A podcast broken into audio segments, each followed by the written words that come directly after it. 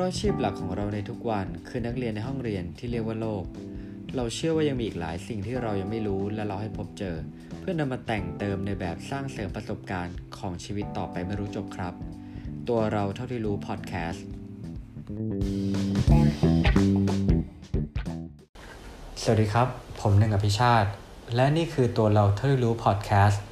พอดแคสต์ที่มีความตั้งใจจากผมและตู้ที่จะคอยมา สลับสับเปลี่ยนหมุนเวียนพูดคุยถึงเรื่องราวที่เราสนใจและพบเจอมา เพื่อนำไปสู่การต่อยอดไม่รู้จบนะครับ ก่อนที่ผมจะเข้าเรื่องของ EP นี้ท็อปิกที่ผมเตรียมมาเนี่ยผมมีเสียงเสียงหนึ่งที่อยากให้ผู้ฟังได้ลองฟังกัน และลองดูว่ารู้สึกยังไงนะครับ ถ้าพร้อมแล้วลองไปฟังกันนะครับ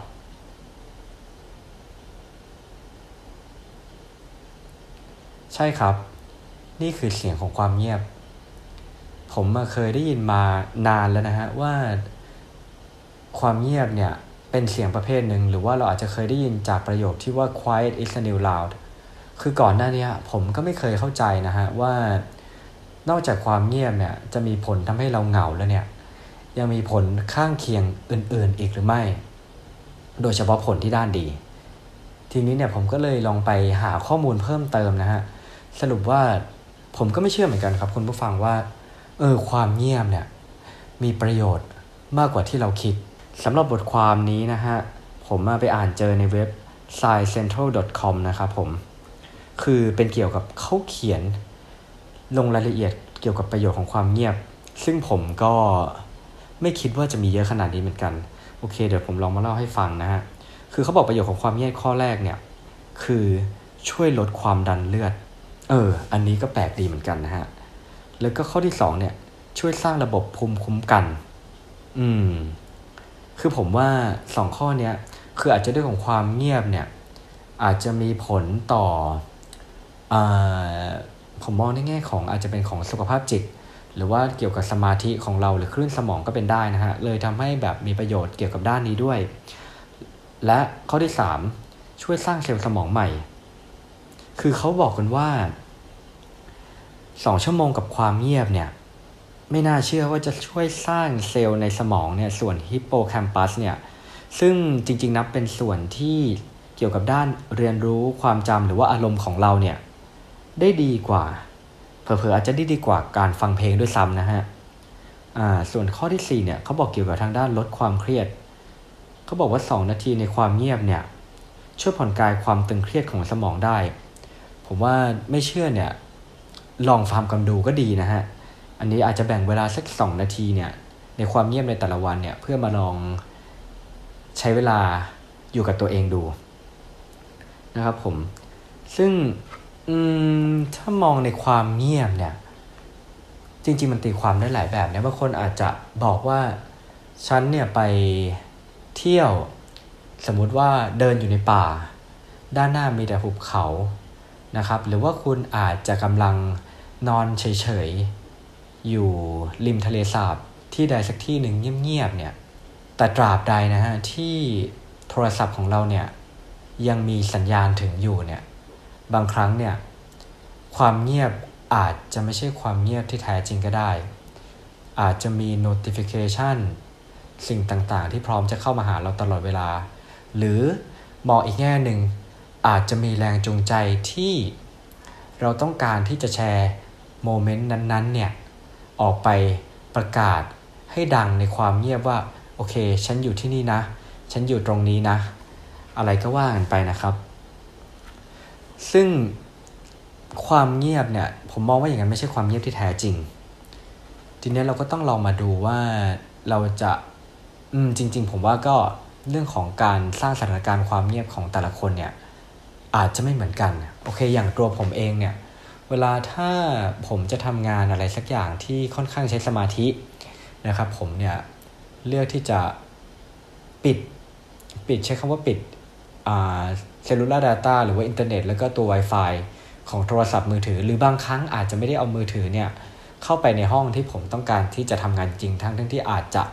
คือผมอาจจะทำงานในคอม คือในคอมมีอินเทอร์เน็ตเพื่อที่ว่าเราอาจจะส่งเมลเราอาจจะอะไรเงี้ย แต่รู้สึกว่าเราไม่ต้องการให้อะไรมา รบกวนที่จะทำงานนั้นๆ ให้สำเร็จไปรุ่ล่วงไปด้วยดีนะครับผม และช่วยอาจจะลดในการส่วนของอัตรา multitasking ได้ คือแทนที่เราจะตอบเมลอยู่ เราอาจจะต้องมาตอบไลน์เมลน่าจะยังตอบไม่เสร็จทำให้เนี่ยทุกอย่างเนี่ยมันดูช้าลงแต่เราดูยุ่งตลอดเวลาครับ ทีนี้เนี่ย ผมอะก็เลยลองดูว่าความเงียบที่แท้จริงเนี่ย บนโลกเนี้ยที่เขาเรียกว่าเงียบจริง ๆ เนี่ย มันมีบันทึกไว้หรือเปล่า แล้วผมก็กลับไปเจอมาครับคุณผู้ฟังว่าจริง ๆ แล้วเนี่ยเขามีการจัดอันดับด้วยนะฮะว่าสถานที่ในโลกเนี้ยมีที่ไหนบ้างที่มีความเงียบติดอันดับ เอางี้ดีกว่าคือ คุณผู้ฟังคิดว่าที่ไหนกันบ้าง แต่คือเอาจริง ๆ ก็ตัวผมเองพอไปอ่านเนี่ย ก็จินตนาการยากเหมือนกันนะ ว่าจะเป็นที่ที่นี่ คือจริงๆเขาจัดอันดับตาม ถ้าผมดูแล้วน่าจะตามอัตราความดังของเสียง หรือว่าเรียกเป็นเดซิเบลเนี่ยแหละฮะคือตาม list ที่ไล่มาเนี่ย ก็คือมีแบบมีในป่าบ้าง มีตามธารน้ำแข็งบ้าง มีอะไรหลาย ๆ ที่ที่เขาจะสามารถไปสำรวจได้อะครับ แต่จริง ๆ เนี่ยผู้ชนะของ การบันทึกครั้งนี้เนี่ย กลายเป็น อืมเขาเรียกกันว่าถ้าผมอ่านผิดเนี่ยต้องขออภัยนะฮะ a n c h o y Chamber หรือเป็นห้องนะฮะ ห้องห้องหนึ่งที่อยู่ใน All Field Laboratory ก็คือเป็น lab นะครับผมอันนี้จะอยู่ในเมือง Minneapolis ที่ประเทศสหรัฐอเมริกานะฮะ คือห้องนี้เนี่ยเขาว่ากันว่าเนี่ย สร้างให้สามารถดูดซับเสียงได้ถึง 99.99%โอ้โห คิดดูว่าจะเงียบขนาดไหน คือไม่แปลกใจเลยฮะ เพื่อที่จะเป็นอันดับหนึ่งของ Guinness World Record ได้ เออ จริง ๆ ก็เป็นโพที่แปลกดีเหมือนกันนะฮะ โดยที่ความเงียบเนี่ย ผมไม่ได้อ่านผิด คือข้อมูลมาอย่างนี้จริงก็คือว่าเขาบอกว่าอัตราความดังของเสียงในห้องนั้นเนี่ย อยู่ที่ ลบ 9.4 เดซิเบล จินตนาการภาพไม่ออกเหมือนกันนะฮะว่าเสียงที่มันติดลบเนี่ยเป็นยังไง แต่ว่าเขาว่ากันว่านะฮะไม่มีใครที่สามารถที่จะอยู่ในห้องนั้นได้เนี่ยเกิน 45 นาทีโดยที่เขาเรียกไงดี ไม่เครซี่หรือว่าไม่สติแตกไปซะก่อน อืมกลายเป็นว่าบางทีเนี่ยความเงียบจริง ๆ เนี่ย พอเราได้อยู่กับตัวเองเนี่ย บางทีคำที่เขาพูดว่า quiet is a new loud เนี่ย คือมันอาจจะหมายถึง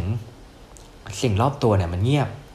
แต่ว่าเสียงในข้างในเนี่ย inner voice ของเราเนี่ยกลับดังมากขึ้น แต่ข้อดีของห้องเนี้ยก็มีเหมือนกันนะ คือเขาบอกว่านาซาเนี่ยจะแบบถึงกับส่งนักบินอวกาศไปเนี่ย เพื่อเข้าไปอยู่ในห้องนี้นะฮะ เพื่อจะได้ทำความคุ้นเคยคุ้นชินของอวกาศ เขาเรียกว่าความเงียบของอวกาศดีกว่าเวลาคุณขึ้นไปเนี่ยเพื่อถึงเวลาแล้วคุณจะสามารถจัดการกับสถานการณ์ต่าง ๆ ของความเงียบที่อยู่นอกโลกได้นะฮะเพื่อใช้ชีวิตได้ คือผมพอมาถึงจุดนี้เนี่ย ผมก็เลยได้มานั่งทบทวนตัวเองว่าที่ผ่านมาเนี่ย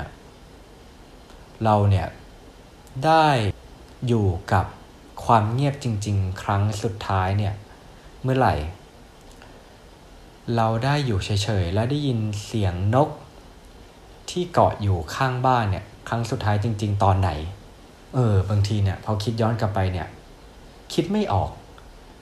คิดไม่ออกจริง คิดยากกว่าที่เราจับโทรศัพท์ครั้งสุดท้ายเมื่อไหร่อีกนะครับผม เออ แต่ว่าเราเคยมีโมเมนต์นี้เหมือนกันนะ คือ คุณผู้ฟังเคยเป็นไหมครับบางครั้งเนี่ย คือจริงๆตัวผมเองจะเป็นคนที่ค่อนข้างชอบฟังเพลงมาก นะคือเราจะฟังเพลงแล้วเราจะเป็นพวกที่ว่าเหมือนกับโหมดเนี้ยโหมดเนี้ยณตอนเนี้ยเราอยากฟังเพลงไหน คือในสมองบางทีเราจำเพลงได้เงี้ยเราก็จะเลือกเสิร์ชเพลงนั้นไป แต่เท่ากับว่าสมมติผมเปิดเพลงในรถแล้วกัน บางทีถ้าผมแบบเมื่อไหร่ที่ผมเป็นฟิลประมาณเนี้ยคือผมอยากฟังเพลงนี้ ผมก็จะเปิดเพลงนี้เนี่ยเท่ากับว่าทุก3ถึง4นาที อันนี้คืออัตราความยาวเพลงที่โดยปกติที่เราฟังทั่วไปนะฮะ ผมเนี่ย จะโดนการรบกวนจากการเปลี่ยนเพลง เออ อันนี้อันนี้เพิ่งเคยมา มาสังเกตตัวเองเหมือนกันนะ ถ้าเกิดว่าทุกครั้งสมมติผมขับรถชั่วโมงครึ่งทุกสามสี่นาทีเนี่ย ผมจะต้องคอยมาเปลี่ยนเพลง เพื่อที่ว่าผมจะได้ฟังเพลงที่ผมต้องการจะฟัง อืม เคยมีถึงขนาดที่ว่าผมเนี่ยเลือกที่จะบางครั้งเนี่ย คือเราคิดไม่ออกแล้วว่าเราจะฟังเพลงอะไร เออ แปลกดีไหมฮะ แต่ผมเป็นอย่างนั้นจริง ๆ นะ แล้วผมก็เลือกที่จะปิดเพลงไปเลย แล้วขับรถในความเงียบ เคยมีน่าจะเป็นครึ่งชั่วโมงเหมือนกันนะฮะ เออ แต่มันกลับแปลกจริง ๆ เพราะว่ามันกลับเป็นช่วงเวลาที่เราคิดไอเดียอะไรดีๆ ออก เราไม่ถึงกับจินตนาการ แต่ว่าได้มีความคิดอะไรที่ปกติเนี่ย ปัญหานั้นบางทีเราคิดไม่ออกมานานเหมือนกัน อืม อันนี้ก็ก็ไม่แน่ใจว่ามีผลจากความเงียบร้อยเปอร์เซ็นต์หรือเปล่านะ หรือว่าอาจจะเพราะว่าเราไม่โดนอะไรจากภายนอกมารบกวนขนาดนั้นนะครับผมเหมือนกับว่าก็คือเป็น feel แบบ flow state เลยอะผมก็เลยรู้สึกว่า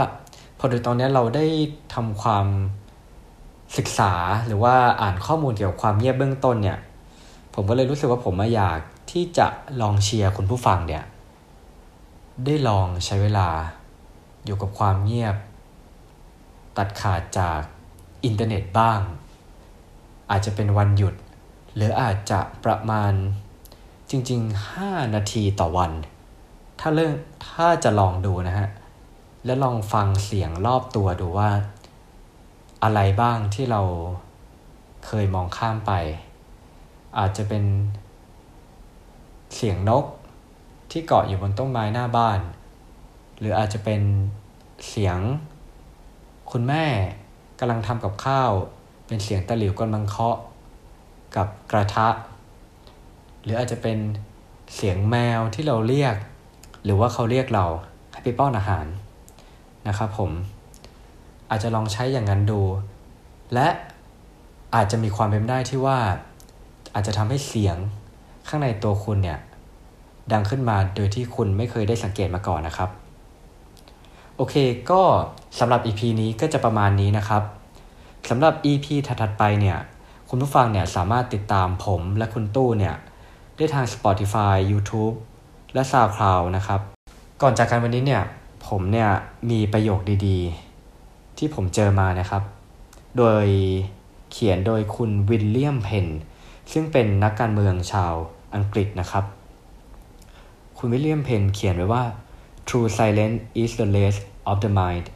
it is to the spirit what sleep is to the body nourishment and refreshment ซึ่งผมตีความได้ว่า การนอนเนี่ย คือการพักผ่อนเพียงร่างกาย แต่ความสงบที่แท้จริงเนี่ย คือการพักผ่อนของจิตใจ แล้วพบกันใหม่ครับ ขอบคุณครับ